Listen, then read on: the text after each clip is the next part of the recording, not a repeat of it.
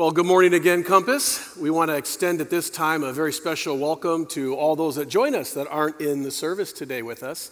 Uh, we have our campus in Marina, our campus in Padre, both the morning and the evening service, and of course, all those that do join us online. And a special welcome to the inmates that do join us in the Soledad Correctional Facilities and all up and down the coast. So let's give them all big uh, Compass welcome this morning.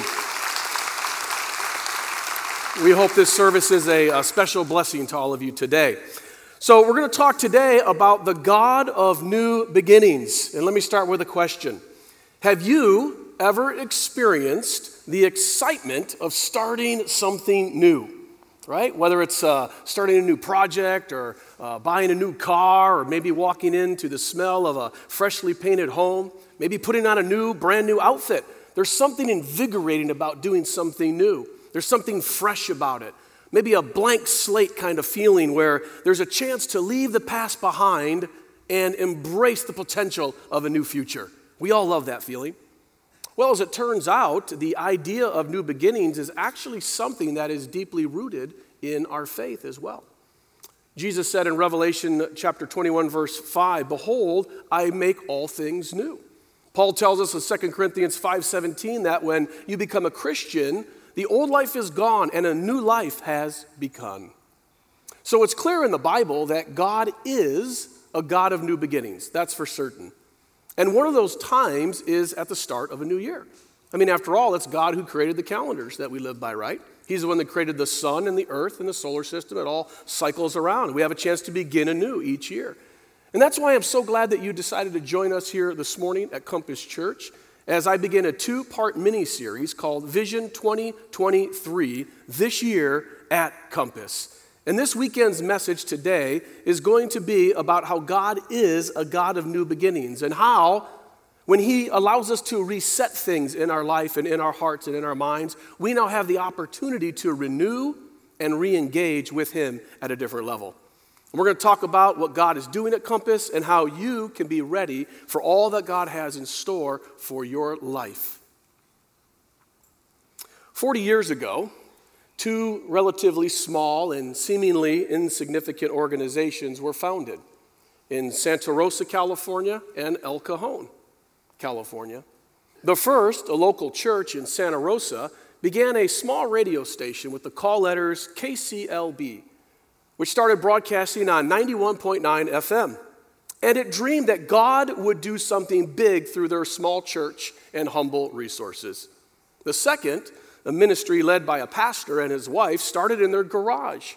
And they aimed to spread the message of the gospel through radio, TV, and print media. Well, today, KCLB has actually grown into the largest Christian radio network in the country reaching over 20 million listeners each week through K Love and Air One radio networks. That ministry in El Cajon, California, that's led by Dr. David and Donna Jeremiah. That also has grown significantly, reaching now over 4 million listeners and viewers on various radio and TV stations around the world. And the church they now lead has become one of the most influential in the entire country. You see, these two examples show us that God can do great things with small beginnings and humble resources. It also illustrates the potential that one person's life can have in making an impact for the kingdom of God. And it brings up a great question for us today, and here it is What might God do in your life, given the chance? What might God do in your life if you gave Him the chance? You went all in for God this year. What might God do in your heart and in your life? You know, for 150 years, this church, Compass Church, has served as a source of hope for the Salinas Valley and the surrounding uh, Monterey Bay area. And I believe that the best is yet to come for our church. I really do. I believe that.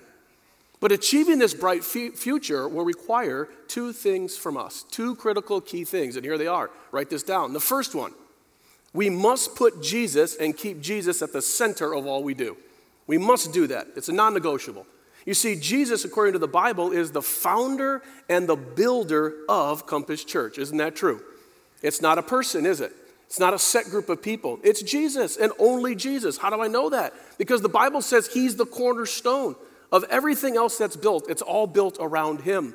1 Peter 2 6 says it this way I am placing in Jerusalem a cornerstone, chosen for great honor, and anyone who trusts in him, that's Christ, will never be disgraced. That's the first thing. The second thing we must do is we must recognize that God works through people to accomplish his plan in the world. The verse just before 1 Peter 2 6 is 1 Peter 2 5. What does it say? It says, You, the body of Christ, the individual believers, you are the living stones that God is building into this spiritual temple. So it's not like just Jesus snaps his finger and all of a sudden ministry takes place. He says, No, I'm the cornerstone, build everything around it, around him, but you and I are the ones who get to be the living stones. That's how the Bible describes it.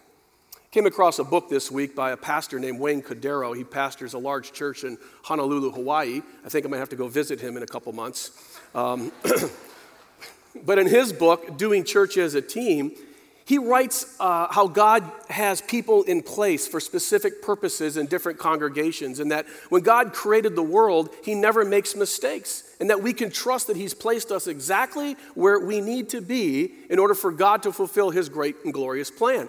And then he goes on to make this quote, which I love. He says, God never makes mistakes.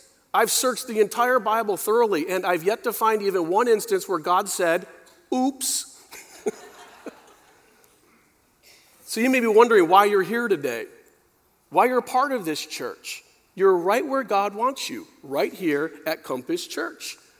You know, Jesus once told his disciples in John 15, he says, You guys didn't choose me. Y'all need to understand that. You didn't choose me, I chose you. Not only did I choose you, I appointed you. I put you in your place. I put you right here, right now. Why? So that you will go and bear fruit, but not fruit that withers away. Fruit that will what? Last. Say that with me. Fruit that will last. That's the kind of fruit God wants to build into your life. So it brings up a big question. What kind of church do we want to be? As Compass Church? What kind of church do we want to be known as in our community this year and the next year and so on and so forth? It's important for us to strive, I think, to be a church where everyone feels welcomed, everyone feels that they can have a change happen in their life, a transformative change, and everybody knows they're needed. Welcome, changed, and needed. Welcome, changed, and needed. We want to be that kind of a place where everyone can feel a sense of belonging and a sense of purpose. So let's dive into that this morning and look at those three key points. So, the first thing we want to be is we want to be a church where everyone is welcome. So, if you have your notes with you, go ahead and fill that in. A church where everyone is welcome. My wife is a big fan of um, a TV show that maybe some of you might remember. It was called Cheers. How many remember that show? Cheers, yeah. Yeah, exactly. The younger people are saying, What's Cheers? What is that? It's a show back in the 80s, I think, right? maybe into the 90s, who knows? But it had a memorable cast, of course, and characters and, a, and great dialogue. And that show lasted for 11 years. But I think what really my wife enjoyed, I don't think she really cared too much about the show. She just liked watching the opening. Do you remember that song? Where everybody knows your name. Do you remember that? And they're always glad you came. And some of you are singing the little jingle right now in your head, aren't you? Did you know that in 2011, Rolling Stone magazine did a poll from TV viewers, and they ranked that theme song as the number one theme song on all of television. And TV Guide in 2013 named it the greatest TV theme song in all time. Can you believe that? That little song. So why do you think that is? Why did that song resonate so much with us as a culture during that time frame and even today? Well, I believe it's pretty simple. That song, the, the TV show Cheers and the song Everybody Knows Your Name, it's attributed to the fact that we all face challenges in our life. And we all crave the comfort and understanding of other people, but not just the comfort and understanding, it's the comfort and understanding of other people that also relate to us. In other words, they get us, they get it, they understand it. As social creatures, psychologists tell us that we need support and connection of other people when we go through struggles, we go through hard times. We get overwhelmed by our problems, and if we're not careful, we forget who we are. We do. It happens to us all the time. You know, there's an old story of a rabbi who uh, was living in uh, a Russian city about a century ago. And he was disappointed by his lack of direction and purpose in life. And he wandered out into the chilly evening and he walked through the empty streets, questioning his faith in God. And he was so covered by his own despair and misery that he mistakenly wandered into a Russian military compound. and the silence of the evening chill was shattered by the bark of a Russian soldier. Who are you? And what are you doing here? Excuse me, replied the rabbi. I said, Who are you and what are you doing here? The rabbi thought about it for a second and he said to the soldier, How much do you get paid every day? And the soldier said, What is that to you? With a smile on his face, the rabbi said, Listen, I'll pay you your day's wage if I come back here every single day and you ask me those same two questions Who are you and what are you doing here? Hmm. Let me be that Russian soldier for you over the next few minutes. Who are you? And what are you doing here? You know, it's a scary thing to forget who you are. I experienced a serious car accident in my early 30s. I was driving along in my Jeep and it stopped and a Ford F 150 hit me from behind. The Jeep ran into a brick wall and caromed off and headfirst into a tree. I injured myself and had a serious head injury and had to put staples in my head. And after being released from the hospital, I noticed that while I was public speaking, I had a difficult time recalling certain stories about my own personal life. It was, it was like things went blank. Now, thankfully, after a couple months, it cured itself, and I got back to my regular cantankerous self, so everything was good. But I often thought to myself, there's kind of a spiritual correlation to that experience that I had, and it's this how many people have forgotten a part of themselves and who God wants them to be? Listen, friend, when you see people come to Compass Church, many of them that walk through our door, and maybe some of you here today, it's as if you've sustained a spiritual concussion in your life. Denise kind of hit on that a little bit during the worship. Something happened to you this year or last year, and you're, you're in a daze and you can't quite figure it all out. You're wondering, who am I in Christ? Does God still love me? Have I done something so bad that God separated himself from me and doesn't want anything to do with me? It's like you're lost, spiritual wreck, wounded, hurting. And all throughout this year, ladies and gentlemen, men and women, people are going to come to our church in that same exact condition. They've forgotten who they really are, and for many, they're uncertain and unsure about their identity. And one of the best ways this year that we can inspire those who come to Compass Church is to offer them a warm welcome. Welcome them as if they're coming home, because in many ways, that's what people are doing. Isn't that true? You know, I want you to think about this for a minute. Who was a master at doing this? Jesus, right? He was a master at doing this. He was phenomenal at making people feel loved, making people feel valued and accepted. And he did all of it regardless of their background or their circumstances. Isn't that true?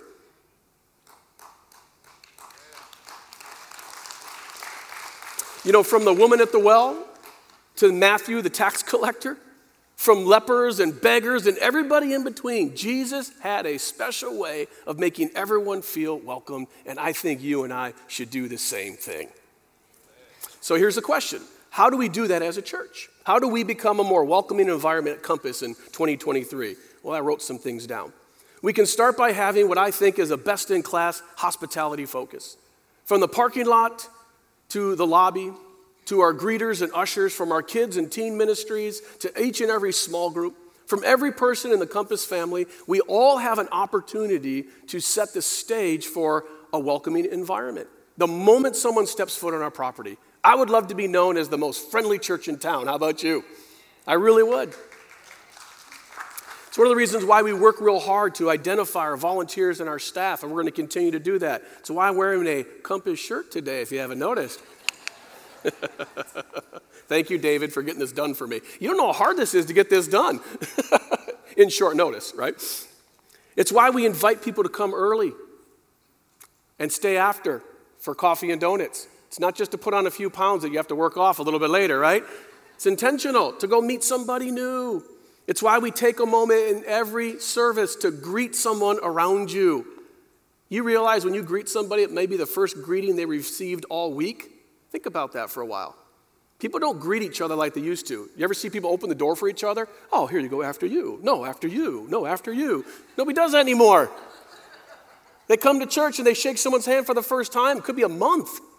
Someone smiled at him and said, It's good to see you. Thank you for being here today. My name is Todd. How long have you been a part of Compass? This is my first visit. That's great. This is my third. This is wonderful. Just meet people. So that's my challenge. We want to be a place where everybody knows your name. We want to be a place where we're always glad you came. And here's my challenge. I want you this year, write this down. I want you to challenge yourself to meet one new person at Compass every time you attend. Just go meet someone new. You don't recognize them, doesn't matter. You're supposed to know them, who cares? Just say, I forgot your name. I'm Todd, nice to meet you. Pastor told me I had to do it, so I get a free pass. And then write it down in a notebook, right? So you don't have to do that every week. But seriously, if you're going to attend church this year 40 weekends, then meet 40 new people this year. If you're going to be here 50 weekends, meet 50 new people. We need to strive intentionally of building a welcoming and supportive community of believers. And when we do that, I really honestly believe this is the first step in creating a revolutionary and life changing ministry center in this community. I really believe that. It's the ground level, it's the first step. Now, as we consider this idea of life changing environment, brings us to the second kind of church we want to be, and that is a church where everyone is changed. A church where everyone is changed. You're experiencing life transformation.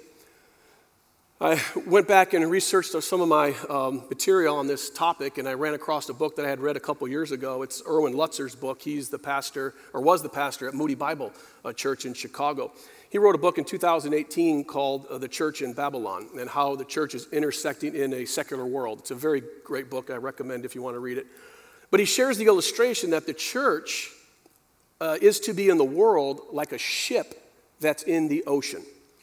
But when the ocean begins to seep into a ship, the vessel is in trouble, right? So, y'all get the picture.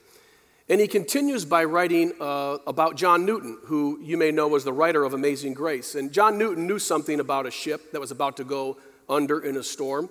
In fact, he was converted after being overwhelmed with fear when a ship he was on encountered a terrifying storm in 1748. But later in life, after being ordained as a clergyman, uh, John Newton wrote When a ship is leaky and a mutinous spirit divides the company on board, a wise man would say, My good friends, while we are debating, the water is gaining on us. We had better leave the debate and go on to the pumps. Isn't that true? So many churches spend so many times arguing about things. What song should we sing? What should be the temperature in the auditorium? It should just be good, right? Songs should be well, done well. They should be done with excellence. They should be theologically sound. But it doesn't really matter what the tempo is. Not really. You think God cares? He didn't tell us what style of music to sing, did he? Sing with excellence, sing with joyful sound. We argue so many times about things that are so unimportant and unnecessary, and the world is sinking and drowning all around us. In the midst of it, some churches, their boat is going down and they don't even know it. Let's get to the pumps. Let's not let the world seep in and direct us in a way that we don't want to go. You see, Jesus once prayed in John 17, 15. He prayed to the Father, I do not ask that you take them out of the world. In other words, we're going to experience trouble and turmoil. We're going to experience the world trying to seep in. It's going to happen. But Jesus said, Father, I pray that you keep them from the evil one. So we keep it out. You see, many Christians, when they come to Christ, they hope that God's going to improve their circumstances to make their lives on earth more comfortable right? If I come to God, I give my life to Christ, everything's going to be great.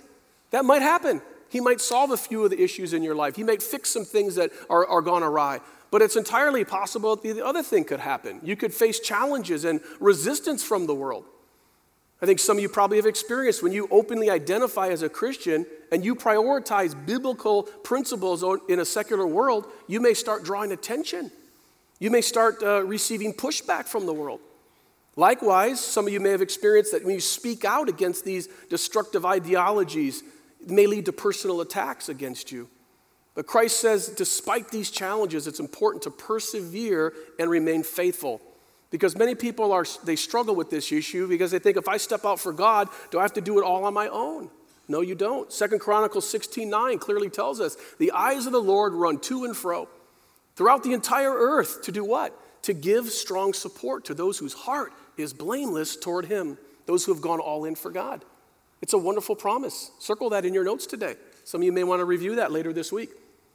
But let's look back a little bit on this verse we mentioned earlier in 2 Corinthians 5:17. I think it's a great verse. It's a fascinating passage. Anyone who belongs to Christ, in other words, if you become a Christian, You have become a new person. The old life is gone and a new life has begun. And what does that mean? It means God's working a process in your life. It means He's changing us. See, we don't want to be a, a church that encourages people just to come and don't change your life. No, we want to be a church that encourages life change and spiritual growth rather than simply attracting people who continue in their old ways of living. We want to be a church that models a biblical worldview in our lifestyles rather than being stuck in habits that do not align with our faith.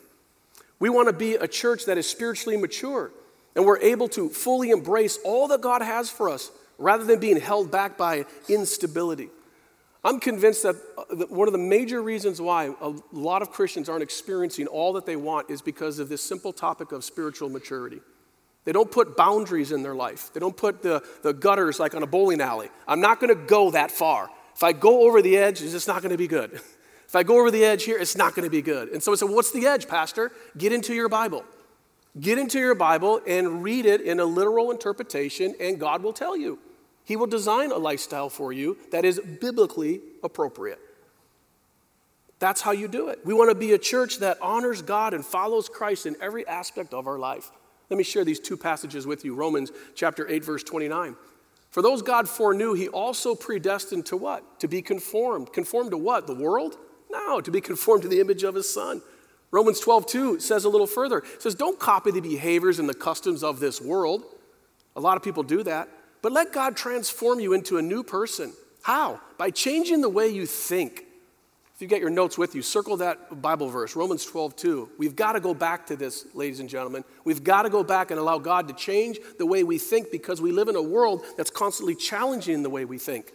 We've got to get back into the scripture and say, we want to be the kind of person that God's transforming us by changing the way we think. And then when we have the proper thinking, then you will learn to know what God's will is for you, which is good, pleasing, and perfect. Do you want to know what God's will is for you? Start changing the way you think. Start thinking biblically. And when you do that, God is going to teach you and He's going to guide you and He's going to direct you. So we desire to be a welcoming church where all are accepted, but we also want to be a place where everyone is transformed. That's the message there. So here's the question How can we help people become more like Jesus at Compass Church in 2023? How can we do that? Well, the first thing we're going to do as a church, as we always do, is we're going to prioritize the study and the application of God's Word. Why? because we believe that personal transformation occurs best when we engage with the Bible. Okay? When we engage with the Bible. And that's what shapes our lives. But in addition to regular teaching from the Bible each weekend from this pulpit, we are also going to focus on some other areas. And here's a few of them I wrote down in my notes. The following areas in 2023 to help us become more like Jesus. The first thing is small groups. Small groups. We are encouraging everyone, everyone to jump on board this year into a small group. And to help aid this process starting this week, we are now offering a sermon based small group experience over the next 12 weeks. Next 12 weeks. I encourage you to get involved. Every small group across the entire platform of Compass Church will be provided a set of questions that coincide with the Sunday message. And we are doing this in real time each weekend. We've developed a team of phenomenal writers right here at Compass Church that take my message they get a little bit of an advanced copy, and they have already converted that into a set of compelling questions, and they've been uploaded to the website today. So, as small group leaders, you just go on, download those, and begin to lead the group. So, we're going to be learning together as a church what God's doing in our hearts. Isn't that cool? It's going to be exciting. It's one of the ways that we hope will lead to better life transformation. It's going to be amazing. Another area we're going to focus on is next steps. You guys hear this every week, and we have been so blessed to see so many people make a new commitment to Jesus Christ at Compass Church each and every weekend. And to support these new believers in their faith journey, we're relaunching our Alpha course, which is a discipleship, a first time uh, believer course. And we're developing a roadmap for the next steps in our church. Why? Because we want to make sure that people feel welcome and connected as they begin their journey with Jesus. Another thing we're going to focus on this year is something called Compass U. Compass U. In a digital age, we're excited to offer a new platform called Compass U. Be looking for that later in the year. And the purpose of this is to connect with our community in a different way. Compass U will provide digital resources to strengthen your faith and share high quality content with other people in your orb, in your sphere of influence. This will include apologetic videos, uh, biblical responses to cultural questions, And also, I'm thinking about the idea of offering a weekly podcast where I address, address questions about the sermon each and every week. Wouldn't that be cool? I preach a sermon, you fire me an email and say, Pastor, what in the world did you mean by that, right? And then I can just put up a podcast and we can share it with people. But Compass U will be a tool to help cut through the noise of the world and share the truth with Christ with others. And then also men's ministry. Huge need. We, we have to do this. We're relaunching our men's ministry in 2023. Glad to see the women are excited about that. That's good. so you need to go to the men's group. Yeah, right. but we believe this ministry will promote strong biblical foundations, not only with our, within our families, but within our church, but also the whole community. Now, here's the exciting announcement I told you I was going to share with you a little bit earlier. I'm pleased to announce that our new uh, assistant pastor, uh, Andrew Statsity, will be leading and supporting the men's ministry and the previous three ministries up there on the screen that you see, along with various other tasks and duties. Uh, in short, Andrew and Amy are a wonderful couple that Dee and I have known for many, many years, and I'm confident that you're going to enjoy getting to know them as well. Later today, uh, if you go to the Compass website, we'll upload their family photo and their, their bio so you can learn about their ministry. Uh, and you can learn more why uh, the elders and myself have decided uh, to have Andrew fulfill this important role in our church. But he's with us here today, so Andrew, would you please stand and let's welcome him to our church.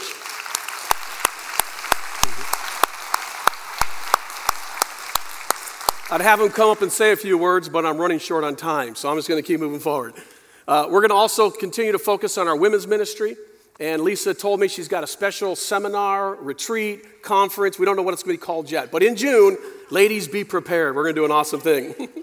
also, New Hope Counseling. This is going to be wonderful. We're going to relaunch that again as well. We have a team of nearly 10 lay counselors who are prepared to assist individuals and couples with the challenges that can damage relationships. How many know we live in a world where relationships are being attacked all day, every day, right? Isn't that true? From all sides. And we have to provide opportunities for families and individuals to build stronger relationships. And we support people in applying these biblical principles to their marriages. This ministry is also going to offer marriage seminars and relationship classes. We have on the calendar this year three already three marriage seminars and classes that you'll be able to attend. And lastly, in this uh, segment, we're going to have VBS for the kids this summer. How's that sound? Pretty cool? I love VBS. I always have loved VBS. I went when I was a kid and I loved it. I love the games, but I got to tell you, I love those Bible story times. I really do. I remember them. Even as a little guy, I remember those stories. And so we're going to have the opportunity this summer to host a top quality vacation Bible school for the children of Compass and our surrounding community. There are kids all over this neighborhood. We want those kids here, right? We want them here and their mom and dad. We want them all here. So we're excited to have that. Now, again, this is just a highlight and a sample of some of the ministries that we're going to be focusing on, but I want you to see that we want to be a church where everyone is welcomed and everyone is changed. Now, what's the third kind of church we want to be? We want to be a church where everyone is needed Everyone is needed. Let me ask you a question. If I was to ask you, what is a church? How would you answer it? Would you, would you say, oh, a church, that's, that's a building? And it's not a real church unless it has a steeple, right? That's, now that's the church, right? Would you say a church is an organization, right? It's a collection of, of churches. What would you say it is? Now, in part, it, some of those answers are right, but in reality, that's not what a church is. A church isn't a building. A church isn't made up of organizational structures. A church is actually specifically the people of God. People of God in a specific community and the people of God around the world. For example, the book of Revelation contains letters written to who? Local churches. In cities, Ephesus, uh, Philadelphia, Laodicea, and other cities. They provided guidance to the believers in those places.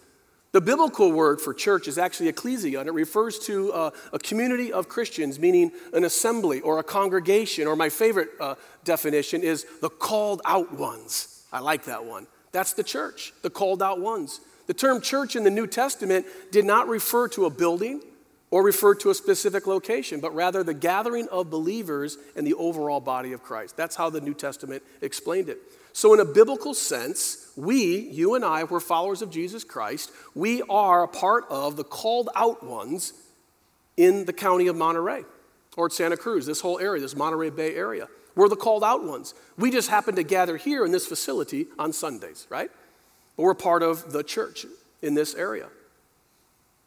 Ephesians 4:12 tells us that we are reminded that we should be equipped as believers and ready to serve in ministry. 1 Peter chapter 2 verse 9 refers to all believers as a royal priesthood. These two passages highlight the importance that all Christians need to understand that they are involved in living out God's plan in the community.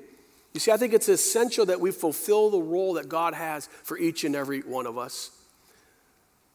I think in our culture, we've developed this mentality that the church or the ministry of the church is supposed to be done or accomplished by a few professionals.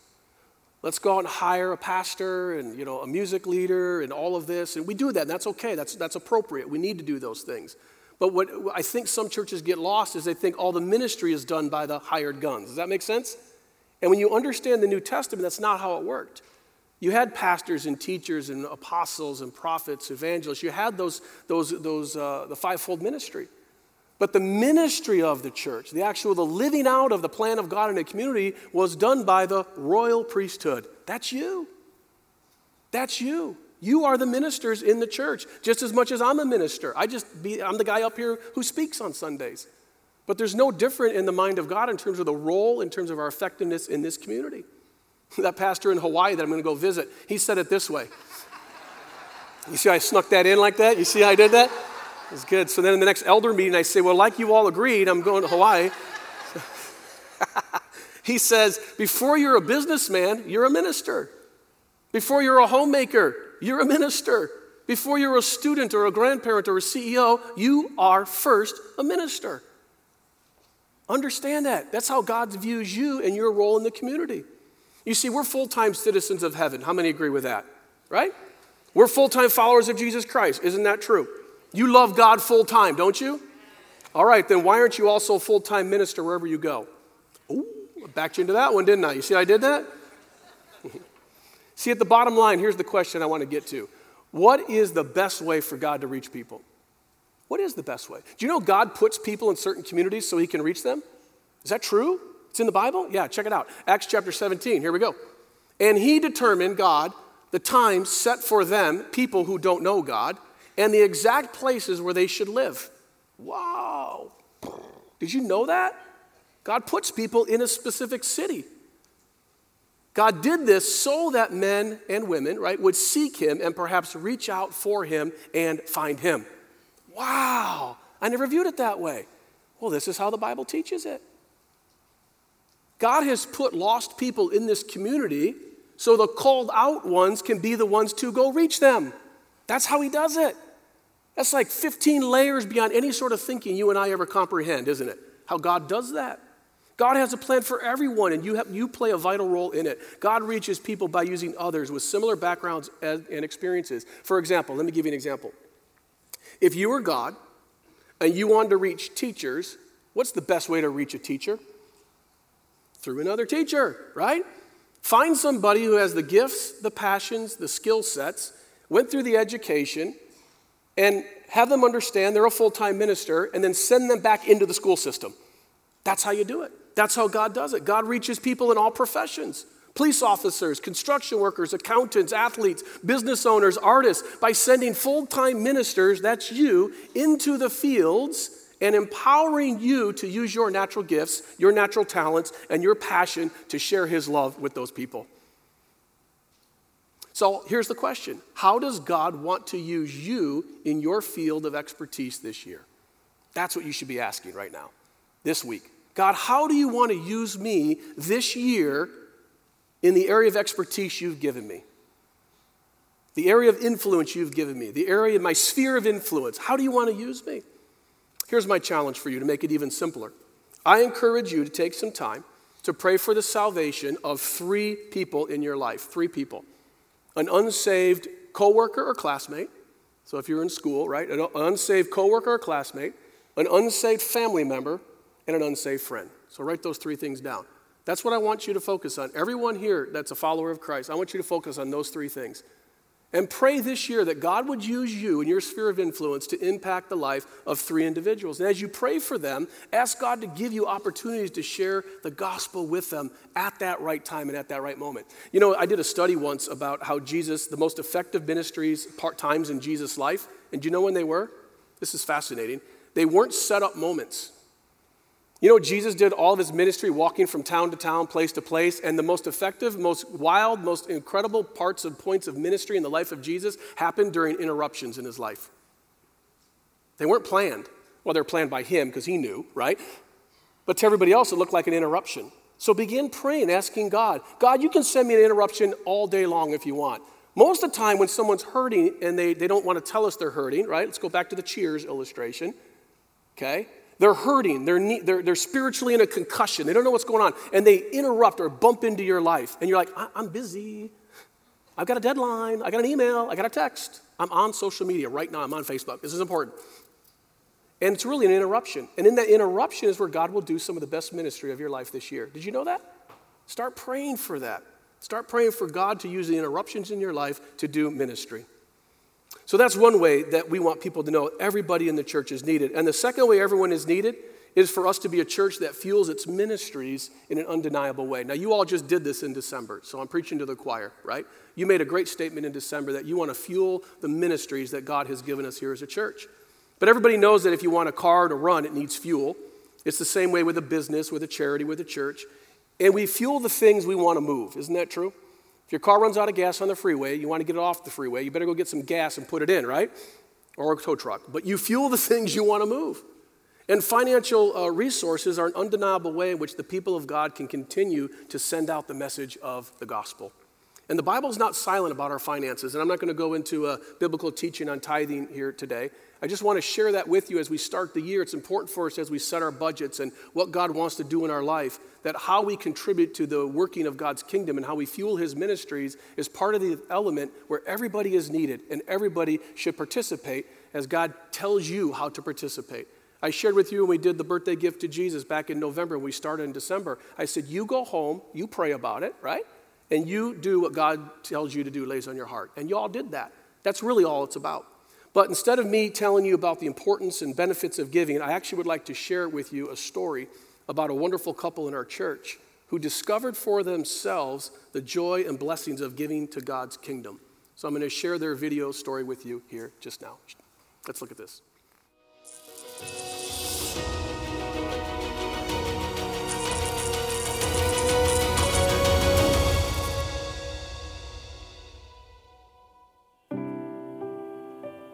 So we were introduced to Christmas on Main Street by a friend that said we might enjoy it music, singing, and that's what I love. So we went, and then we loved it so much we just continued to go every Christmas. We both were both raised uh, very Catholic. Ra- raised in the Catholic denomination, and raised our children in the Catholic denomination. And after you know, five decades of being a Catholic, uh, stepping outside was a was a risk and kind of daunting task, and we weren't in agreement on what church to go to. so I said, "Hey, um, I'll go to any Christian church you want to," and Beth said, "Compass." I just I said, "I'll go to Compass," and that's it. So we started going to Compass every Sunday, and then it was like Pastor Mike's message. He was following us around every day. I was taking notes whenever she said, mm hmm, and uh, reflecting upon that. We started volunteering. We had uh, work days with Ryan and Andrea, yeah. and uh, those were great. They were, um, met a lot of people. So one Sunday, Pastor Mike's message was on tithing and the blessings that'll come to your life. We never really heard that type of a message before. So, once again, on the way home in the car, uh, we had a little discussion and we were all in from that point on, on, on the tithing. And we've been tithing ever since. And this was another prompting uh, that we just trusted. We're going to do this, we're going to do it in, in, in a sacrificial way but we're going to do it off the top. It's going to be the first payments that we make each month. You see the staff, you, when, when, you're volunteering, you realize how hard the staff works and uh, the, the, the, lives that are being changed by Compass. Uh, and so being part of that, being part of the uh, fiscal underwriting of that effort is, is so important uh, because you really feel like you're making a difference in the blessings that came from tithing and from, more importantly, being part of Compass uh, are incredible. It's been a blessing, and I think to our marriage made us stronger together, made us understand each other, and more open communication.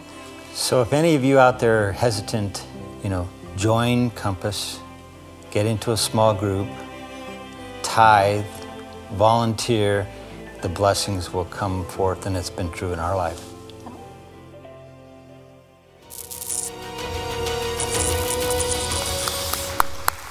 Yeah, what a great, great, great story. And I'm sure some of you are probably going to have conversations in your car on the ride home as well. And that's okay. But you just begin to pray about how God wants to use you in this area and then just be obedient to that. But let me conclude uh, the message today. I really want to share this with you. We are standing, I believe, on the edge of an amazing opportunity. It's an opportunity to reach this community uh, like never before in the year 2023 and 2024. The gospel has never been more relevant the gospel message has never been more needed than it is right now in this time in our culture, not only in our city, but in cities across America and around the world. And you have an opportunity to see God move in ways that you maybe have never seen before in your personal life, in your family life, and in the life of a loved one, a coworker, or a friend. Well, we want to be the kind of church that is welcoming. We want to be the kind of church where people are experiencing life change, and we want to be a church where everybody knows they're needed. Does that sound good? Sound good? Yeah. Somebody sent me a, a, text message this morning, and I just wanted to share this with you in closing. Text, text message said this My interest is in the future because I'm going to spend the rest of my life there. It's powerful, isn't it? It's a great thought, so I'll leave you with that. Let's pray. Heavenly Father, we thank you today that we can take a moment and we can consider these things that we want to be the kind of church that is welcoming. We want to be the kind of church where people are experiencing life change. We want to be the kind of church where everybody knows they're needed. We can participate at so many different levels. And Lord, thank you so much for the history of this church. For over 150 years, you have had your hand upon this congregation and you have driven the mission forward. And so we stand here today in January of 2023, and we want to all agree together that we stand ready to serve you wholeheartedly this year like never before. Lord, give us wisdom, give us insights, give us guidance, protect us. I pray for your protection and provision over every individual and family that's a part of Compass Church, Lord. May your blessings and your grace shine down upon these people. And let this church be an example. The called out ones, Lord, in this room, in this community, let them be an example of your love and your grace and your mercy to all people. Help us, Lord, to share your gospel message far and wide everywhere we go. And we thank you for it now in Christ's name. Amen. Amen. Hey, why don't you stand with me and we'll do our benediction and then we'll continue enjoying the Lord's day. Amen. Now, to him who is able to do far more abundantly than all we ask or think, according to the power at work within us, to him be glory in the church and in Christ Jesus through all generations forever and ever. Amen. God bless you, Compass. Have a great Sunday. And we'll see you next week with Charles.